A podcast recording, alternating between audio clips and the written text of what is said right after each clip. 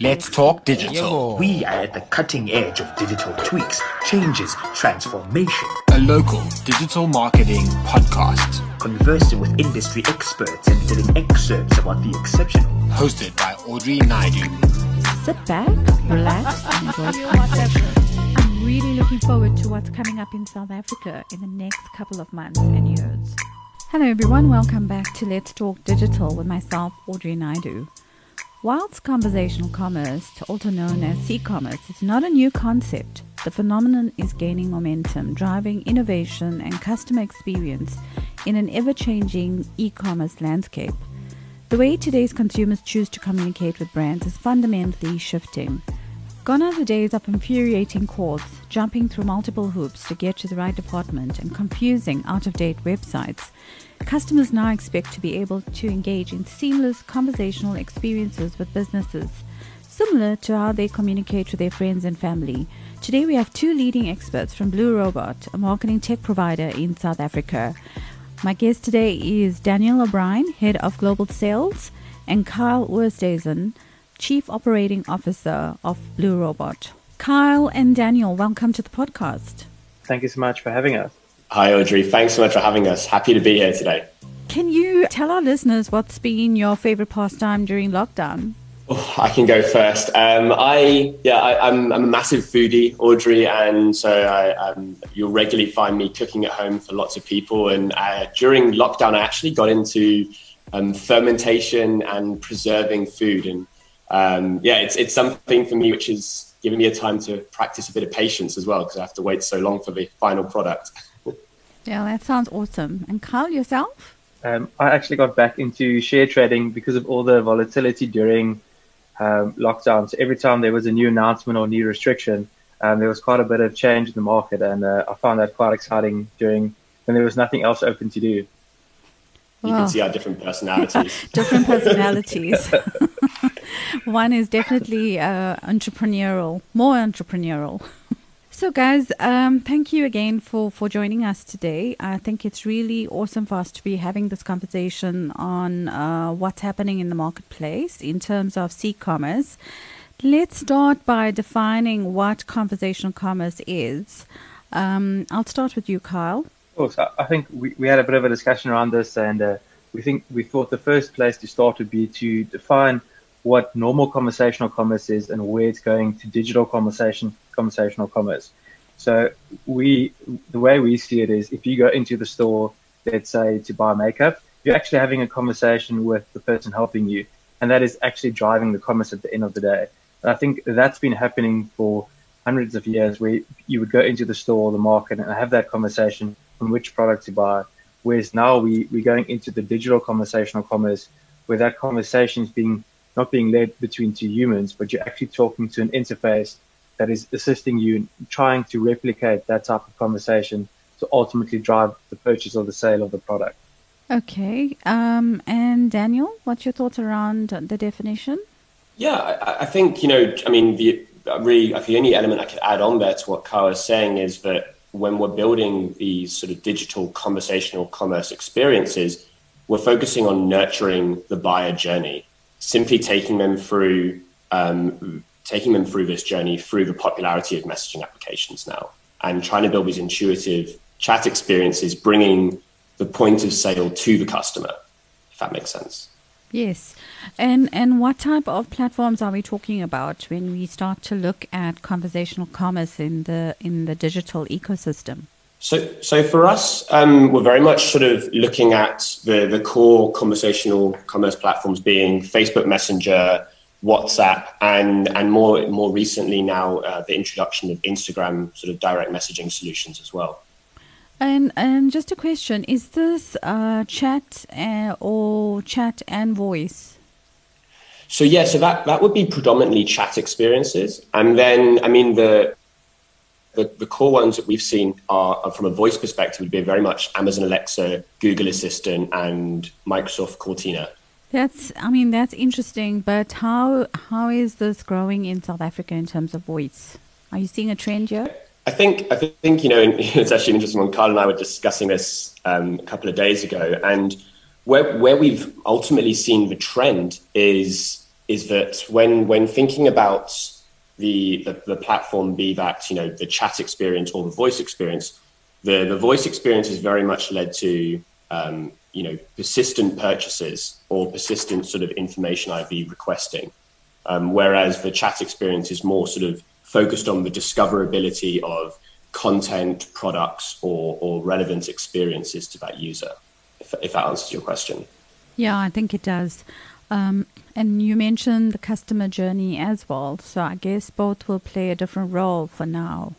Yeah, yeah, it's, it's, it's, it's quite an interesting one because I came at it from a very different point of view to Kyle, and I think Kyle actually really highlighted to me that um, if I'm if I'm buying a an outfit um, or a, let's say a, piece of a fashion item or something, I'm not necessarily going to buy that through voice, but I'm very, very readily going to go, oh, yeah, I want to buy some more dog food or I need to buy some more soap in. And leveraging some sort of voice solution for something like that is, is probably going to be the, the easiest point whilst I'm in my home. Do you happen to know, um, you know, do you happen to have any stats in terms of how voice is growing in South Africa? I think I asked someone this question last year, but I didn't get an answer to that. Um, I can I can jump in there. Um, we've also been looking forward for quite some time, um, but it is also because a lot of the biggest platforms that are driving these in like the UK or the US aren't fully available in South Africa just yet. Um, so if you take Amazon Alexa, which drives a lot of the purchases and things like that, that isn't as readily available in South Africa. Um, so I think it would it would come with the introduction of these platforms properly. That's when we'll get more stats and more introduction to it. Okay, yeah, that makes sense. Um, so, so guys, is this is c-commerce the same thing as social commerce? Um, so I think I think from our side, the the way we see social commerce is that's that's a platform where like platform where Twitter will shine, where it gets you a lot of conversation, engagement, all of those, but it doesn't necessarily lead to the purchase itself. Where conversational commerce takes it that step further, where you can introduce a person to a product, you can show them it visually, and then you can take them through the actual purchase as well. Whereas the social commerce still needs to lead them off the platform to complete the purchase somewhere else. Okay, yes. So so some of the brands that are doing social commerce, right? Would you say that they the beauty and retail verticals?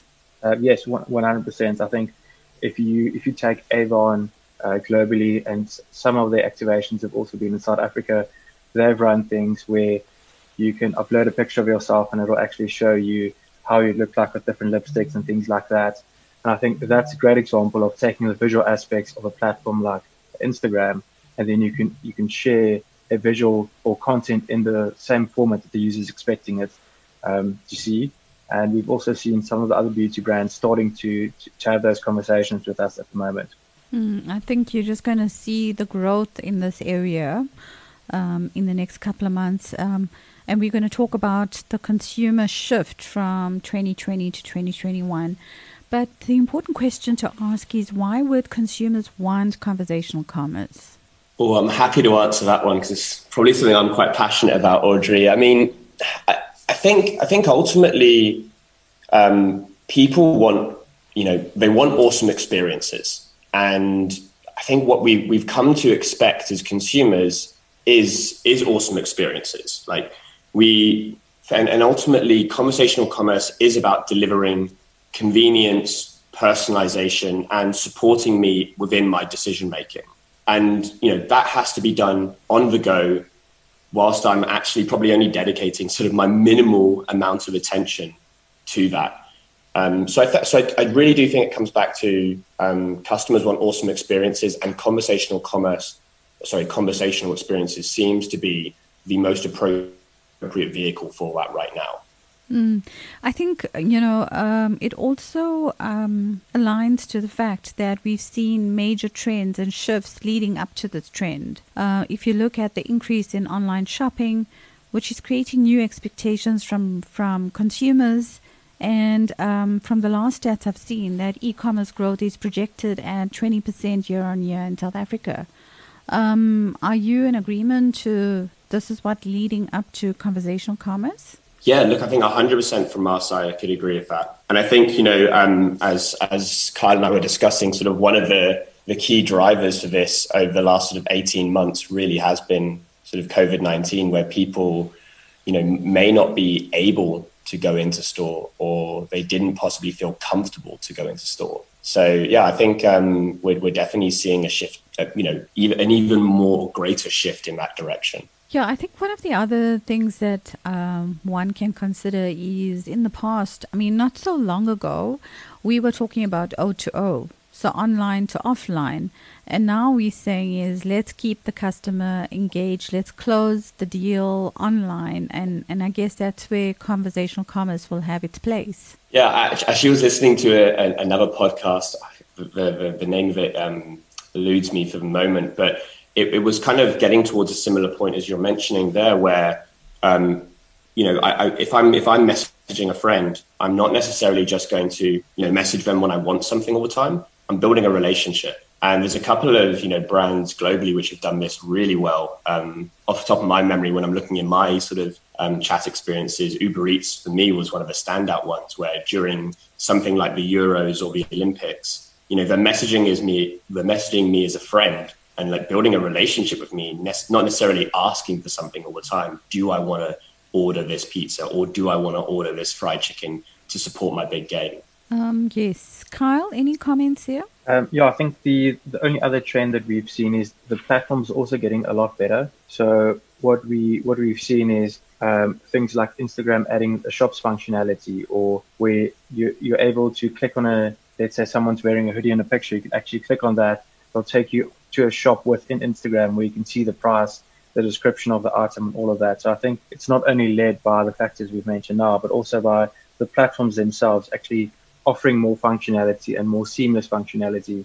Um, for Instagram to make a change to their app navigation, it's quite a, it's quite a big show of intent of how they see this playing out. From a brand perspective, this can be quite daunting, um, especially when you start to talk about tech um, do you guys want to talk about what type of tech or interface is deployed here behind the scenes? Happy to jump in on that one. And I think um, this is something like, um, I'm quite passionate about because I think a lot of people um, associate conversational commerce with an overly technical solution, whereas we believe it should be user or feedback led. So there is nothing wrong with having a, a super basic user journey of you're having a sale, you're selling five things on the sale and you take a user through a super slick user journey to have that. Whereas what we see a lot of brands are doing is they're going away and developing something for six to 12 months. It's super near perfect technically wise, and they've built a platform themselves. But by the time they launch it, it's not necessarily what the clients want. So although the tech and there are amazing platforms globally to use this that actually help you with natural language processing and creating your architecture, we believe that the tech is one element, but the, the most important element is actually getting getting an experience that's perfect for the user or what the users um, are actually wanting. So, how would a um, a brand go about um, you know even starting this journey? So, what what I normally recommend is for them to to look in their own vertical for success stories to engage with some of their competitors, maybe globally, that are running some some of these experiences and then to reach out to a partner, even if they don't not intending to use a partner that's got experience in the space, just having the conversation with someone that's done it before. Um, because from our experience, there is when, when you want to launch something, you, you know your audience well, and the brand will always know their audience, but you don't necessarily know the platform that you're running it on. So we've seen examples where clients have gone away and redeveloped an entire interface where they could have used something like Facebook Messenger's interface that's already there for you. So just having those conversations with a partner that's done it before, that can just point out these sometimes less obvious things, obvious for someone in the industry, but not someone obvious for if you're working on the financial sector or you may be in IT or whatever. It's not always obvious to you how the Instagram best practices work. So I have a question around that, Kyle. Is how do brands consider um, uh, c-commerce? It's part of.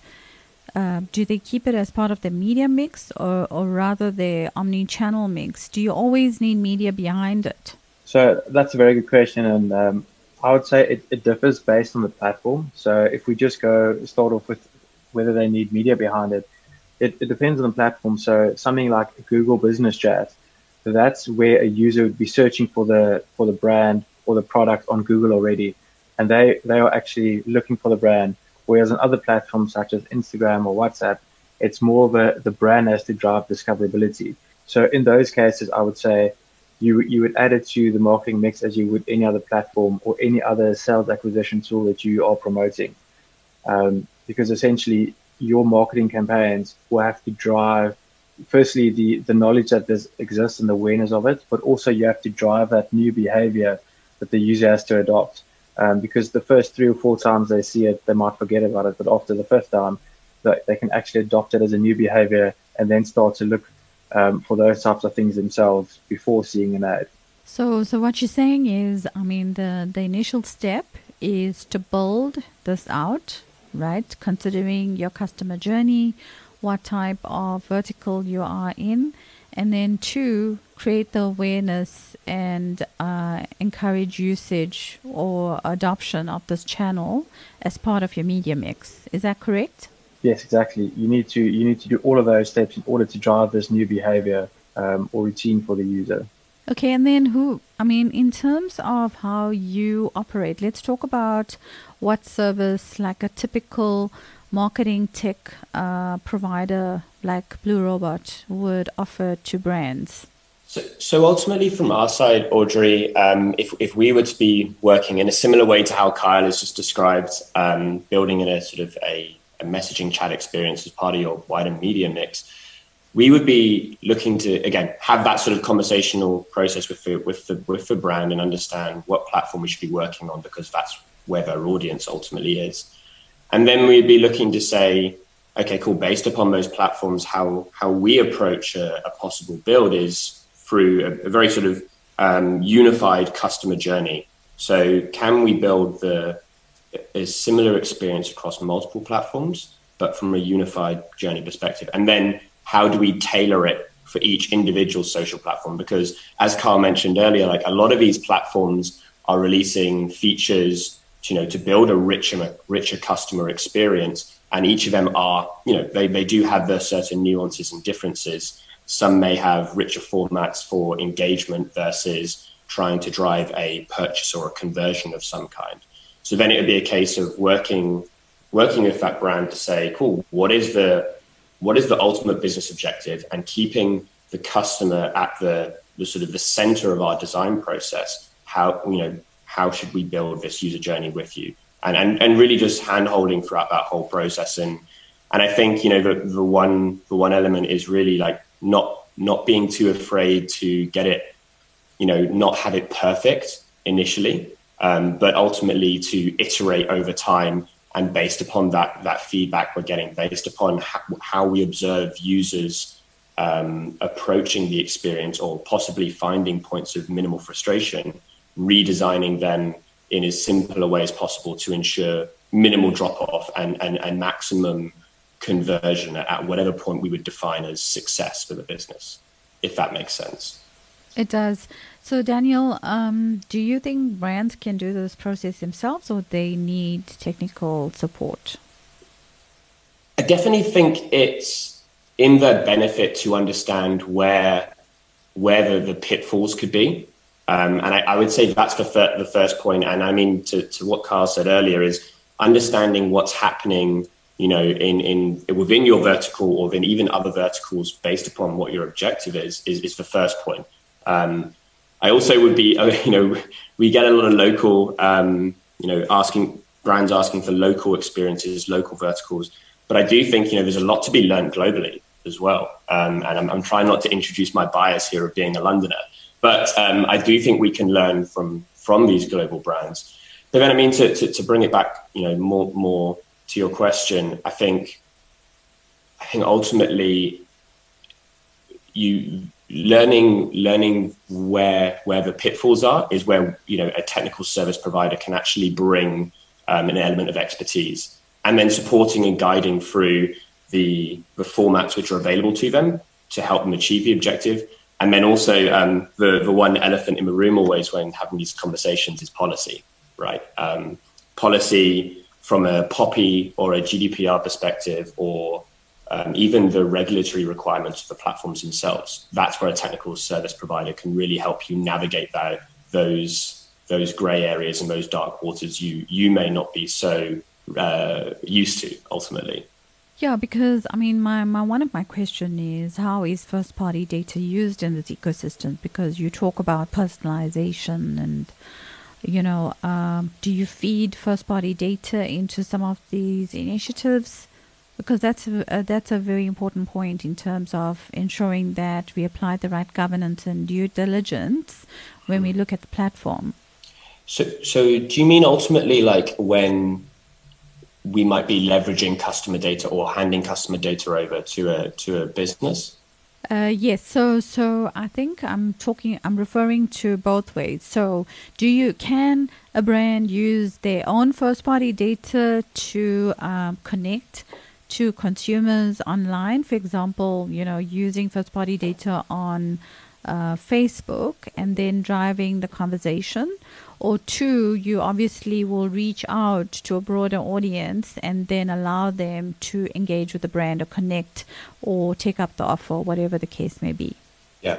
Okay, cool. So I think, you know, the, the first point is like, you know, I guess how do we discover these audiences? So I think, you know, brands will have an already existing um, client base or customer base on a, on a platform.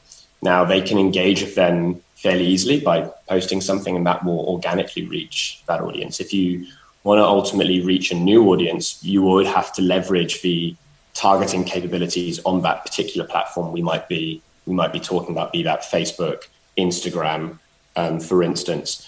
Um, and then, I mean, in terms of actually, you know, us sort of, you know, businesses leveraging customer data, I mean, from, from my perspective, it's ultimately focused around building, developing a, a longer lasting relationship with the audience and and actually using that data um, where we can to build a more relevant experience for the user and anticipating what the desired experiences or services may be down the future for that user.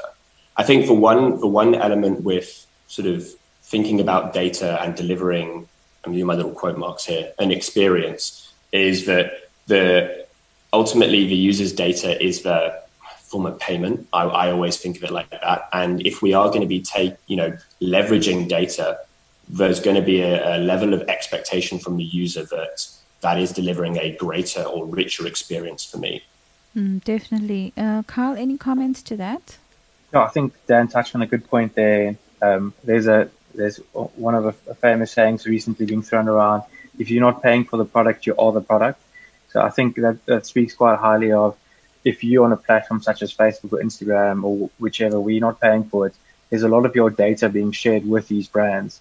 And I think that data, they would expect, like Dan mentioned, they would expect you, if you have that data, to actually use it. So you shouldn't be um, selling someone the same thing after they just bought it the week prior to that. So I think that's where first party data can really be relevant. So if you know someone has just bought a TV, don't try and sell them a TV again the next day. Rather try and sell them a, a different uh, TV stand or whatever the case might be, something that complements what they've already bought. Because that's when you can get really intelligent with the data and still collect it in a way um, where you're not breaking any laws or any, any policies. I guess yes, because consumers are opting into this. So they are openly sharing their data, but you're completely right. It's it's important for brands to craft out that consumer journey um, from the beginning right to the end in terms of what they're going to do with data after you know that lead that's been sent through to the brand. Yeah exactly. And i think what what tends to happen is when you when you go when you say you, you want to purchase something you see that ad for the next 30 days whereas you might make the purchase on the first day and the brand misses out and selling you a complimentary service the next 29 days as an as a very basic example um, and that just looks like it's not well well thought out um, for the for the end user. They don't necessarily know what's happening behind the scenes. Mm. Uh, so, Kyle, do you think that this is also one of the solutions that would go into that bucket of uh, what happens when third party cookies are removed? Is this one of the strategies that brands should be considering? Because firstly, you're getting personalization. Secondly, your consumers opting into you and they're sharing the data with you. Um, will this be part of a solution? Um, I think as long as the, the terms and conditions and privacy policy and all of those things are very, very well communicated to the user. So, like when you go on a website, you have to accept some form of cookies or information sharing. I think as long as brands introduce that, they can use a lot of the same data points that they were using on a website. They can actually get something from something like a chatbot because you would know X user has gone to the step to buy a fashion item or a TV. And you can actually then use that again, if you've gotten the necessary permissions to serve them next content or to target them with an ad. Um, so I think that can be very valuable. And that's mostly what people did on websites previously. Um, so I think that is definitely a step forward. And I think um, even something where this takes takes it a step further is, like Dan was mentioning, to have a conversation with the user. So if you if you bought a TV, maybe a week later you can ask them, "What did you think of it?" or "Have you gotten all your your accounts set up? Do you have any issues?" Just to further extend that conversation with the user, and it's not a purchase that they make and then you sort of forget about them. Um, this allows you to start playing in, in that space.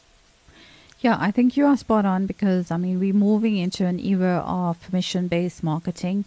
Data privacy is going to be front and center of everything that brands have to do going forward.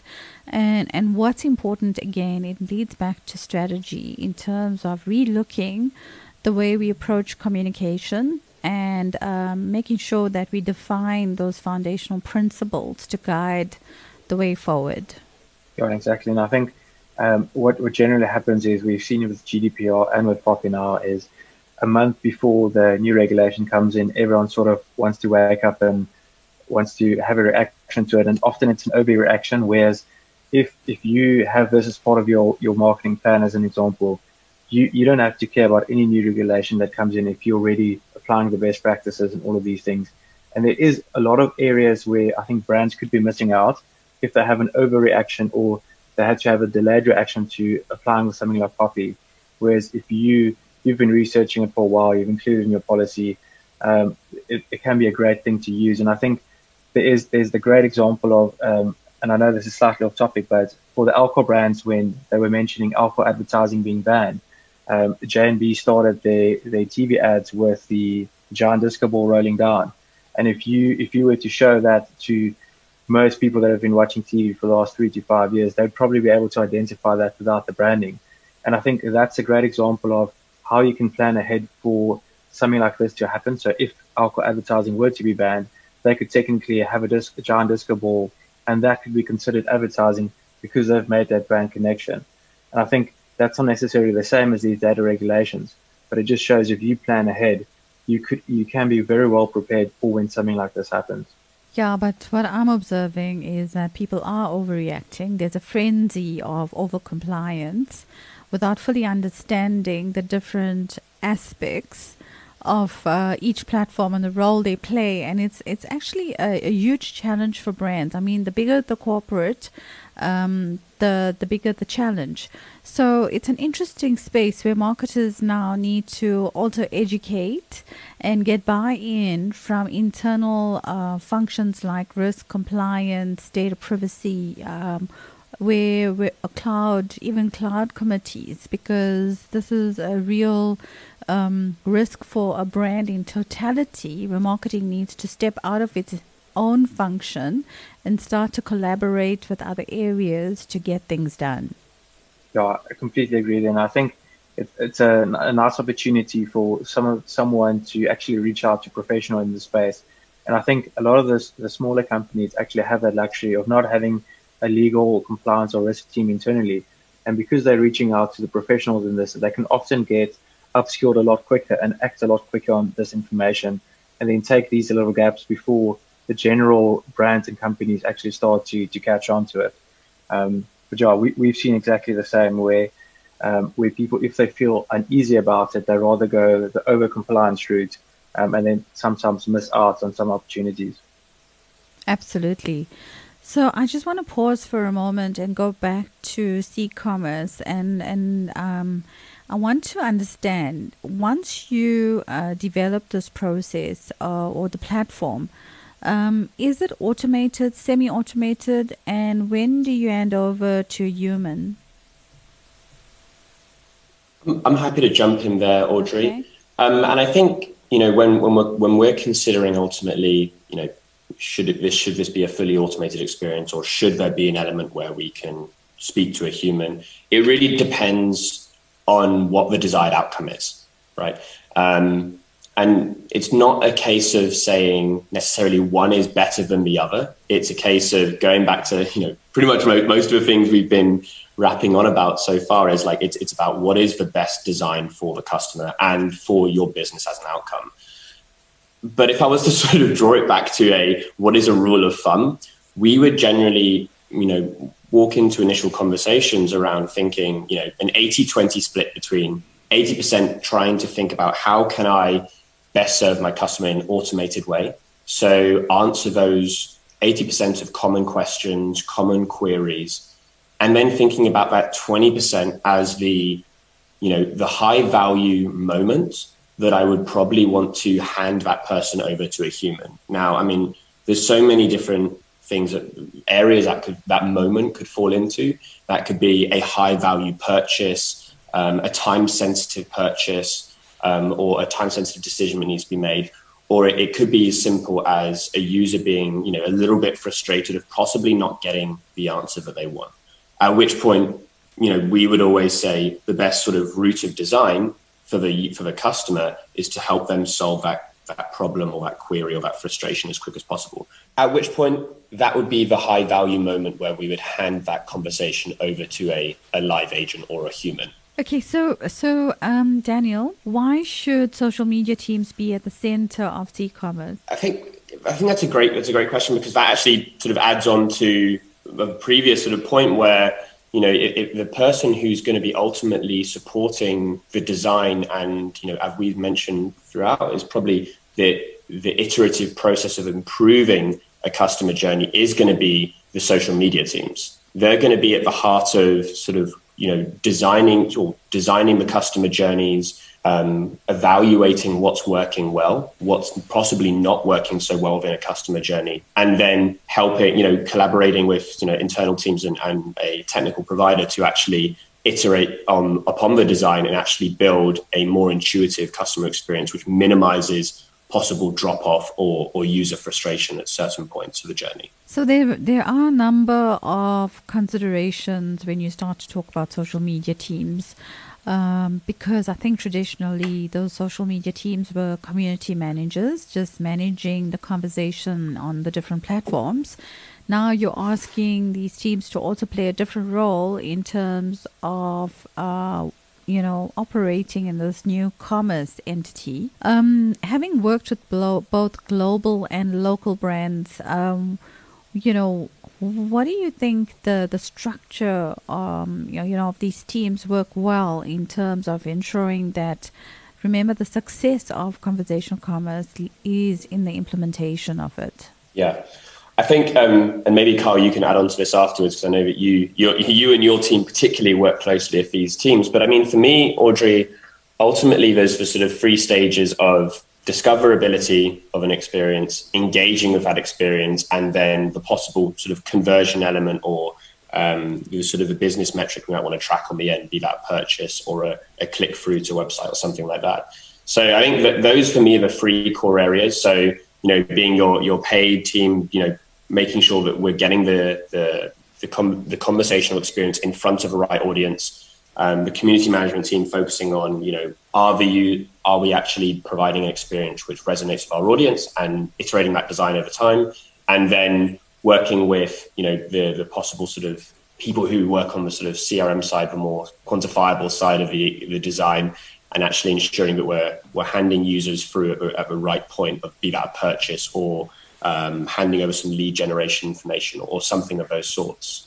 I don't know, Kyle, if you want to add to that. Yeah, I think it's a it's a very important topic because we've we've often seen the bigger the brand, the more they work in isolation. So we've had chatbots launch for clients, be it conversational commerce or even customer support, where the customer support teams weren't aware that they are launching a chatbot on that day or at all. And it just means that number one, they haven't spoken to each other around it, but it also means they haven't taken the insights from the social media teams, community managers on how people speak, what are the frustrations, and that data hasn't um, improved the chatbot or uh, guided the design. So I think it's a very important topic, and I think it's one that a lot of brands aren't um, getting right in the sense of you can't launch a chatbot without your community management team knowing about it. And uh, we, we often see, or we often ask for, can we can we have a meeting with your social uh, media managers as an example? And then the um, the response is often, "Oh, but they don't know about the chatbots. We don't want to include them." So, I think it's important to to know that they should be very involved. But Audrey, I think you also touched on a good point where it shouldn't necessarily be their role to create the UI of a chatbot or a conversational journey, but their data and their insights should be guiding either a technical partner or a dedicated internal person to to create this journey. So I think, you know, I'm frantically writing notes while you guys speak. For me, it's around at the center of that design process should be the structure and the people and the teams that's going to be conducive to supporting this because it's the same age old problem we've been experiencing um, your advertising, uh, your communication is out there, but when you phone the call center, you go on the website, then you get a break in that experience because no one knows what the hell's going on.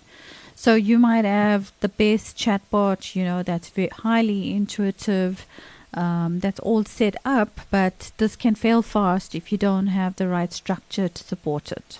Yeah, I think that's a very good point, and it's the age-old problem of exactly what you've mentioned, where you, you phone the call center or you go in store, and they have no clue what you're talking about. And I think um, a lot of a lot of ch- uh, chatbot companies or even even brands can fall into that trap where they work in isolation, where you should always be doing this.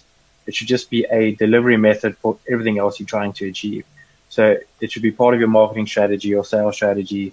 It should be a, another vehicle or medium for that, and it should tie into everything else. So it's not running in isolation. Um, all the team should know about it. Everyone should have their input in it, so that on the day when it, when it launches, it should be the the company should be the first people interacting with it. They should have all known about it, um, because otherwise there's a massive break, and then that that is where people find find these types of solutions very frustrating. When your first or second question is, "Oh, we don't know about that already." Mm. And that touches on another conversation that we had recently with Hayden Townsend. We spoke about the shift from customer experience to the business of experience because you have to have cross functional teams all buying into this uh, customer experience and putting the customer at the center of all your efforts. So it just does not become just a advertising um, you know, a responsibility, but the responsibility of the organization. Exactly right. It should be a cross-functional uh, effort from the from the company to actually launch something like this. So, guys, we can talk about this all morning because this subject really um, excites me. But, uh, and we've only touched uh, upon all the possibilities of conversational commerce. And as we see this mega trend uh, assimilate augmented and virtual reality, we're into a whole other universe, you know, and other opportunities that opens up. In your point of view, what does the future look like and where are we moving towards? Uh, we've actually been discussing that quite a bit recently, uh, especially after Mark Zuckerberg in his Facebook um, recent, their most recent press conference, he, he was mentioning a multiverse or a metaverse, which is normally restricted for comic book series and movies, where they, they want to include things like Oculus Rift and virtual reality in the buying in the buying um, pattern essentially. So they, they've said they're even willing to to pivot away from being an advertising business to this metaverse, as they call it. So it shows that if that is um, advertising was mentioned 28 times and metaverse was mentioned 20 times. So it shows the big scale that they are estimating this at. And I think this, it, it might seem like a, a very much a, a, movie concept, but they do believe that if they um, allocate enough enough of their resources towards this for the next three or four years, that they could get something up and running that is usable um, or starts becoming usable. So I think from a conversational commerce point of view, uh, it was always voice. Um, then it's sort of gone back to platforms such as Instagram, and this seems to be the most topical uh, conversation at the moment, uh, if whether it can go into that realm. Um, but for the for the next two or three years, I think it will very much be the platforms that we know already, just a lot better user experience and a lot more brands starting to adopt it. Um, Dan, I don't know if you wanted to add anything there. No, I, I think you've, you've ultimately covered it. But uh, for, for me, when again we were watching watching through his press conferences, press, press conferences, sorry, and investor relations calls, you know, um, the, the sort of convergence of these physical, augmented, augmented and virtual reality forms they've been working on, it was actually coming through and making a lot of sense um, when we're discussing the, the metaverse. So I think, yeah, Kyle's saying a lot of exciting stuff to come, but I think that that stuff is quite far down the road, and yeah, ultimate sort of um, improving of what we what we're seeing right now is is what's on the immediate horizon. Yeah, sounds very intriguing, guys. I mean, we're seeing ourselves in a world that's constant disruption and we have to adapt uh, fast to this new world because consumers are ahead of the game and we're trying to play catch up every single day i guess yeah i think i think audrey it's it's definitely it feels sometimes like technology um, is a bit is leading the trends but I, I'll, I'll be honest at my, my heart of hearts i do think that there is a lot of work gone into the observation of human behavior and i think that's why i mean as a very basic thing we've just seen you know messaging solutions becoming way more popular than social media platforms in, in some respect and that is why we're at a point of co- talking about conversational commerce right now. So i do think there are nuggets of human truths which are defining for, for these you know social media platforms why they're designing and building products in a certain direction. Absolutely. I mean it's all about the customer at the end of the day. So, guys, in closing, what three tips or advice would you leave for marketers to take away from this conversation today? I'll kick off with the first one. We were discussing this, and um, I'd say know know the platform and use it for its strengths. Um, content has to match what the user will be doing on the platform. So I think that that would definitely be the first one. Um, I think for me personally, being on, on, on this side of the, of the fence, it's, it's, it's also a case of, you know, throughout this process, we're saying start small and simple. Um, the best design is through sort of the iterative design process. Um, so I would definitely encourage that. Oh, and just to, to add a third one quickly, I think starting with your customers' pain points and frustrations is, is the best possible place to start with any with any journey you go, um, and this will then if you if you look at their frustrations and what they are actually asking for, you must use that to guide your business and what your implementation will be, because otherwise you can go away and design something for 12 months just to launch it to realize that no one actually wanted it. So you should almost do it the other way around, where you first ask them what they want and then start designing your your next execution or marketing campaign. Okay, awesome. Thanks, guys, for your time this morning. I mean, I really enjoyed this conversation. Awesome. Thank you so much, Audrey. Really appreciate you asking us to be on the show. Thank you so much. Okay, bye bye. Take care. Bye bye. Okay, bye. So, guys, We're excited. You're excited. I really value and appreciate your support during this time. helping decision makers navigate the change and to keep some change in their pockets. Don't forget to subscribe, follow our Instagram handle at Talk Digital ZA. engage us on our website at talkdigitalza.co.za. And who knows, you could be featuring on the next one.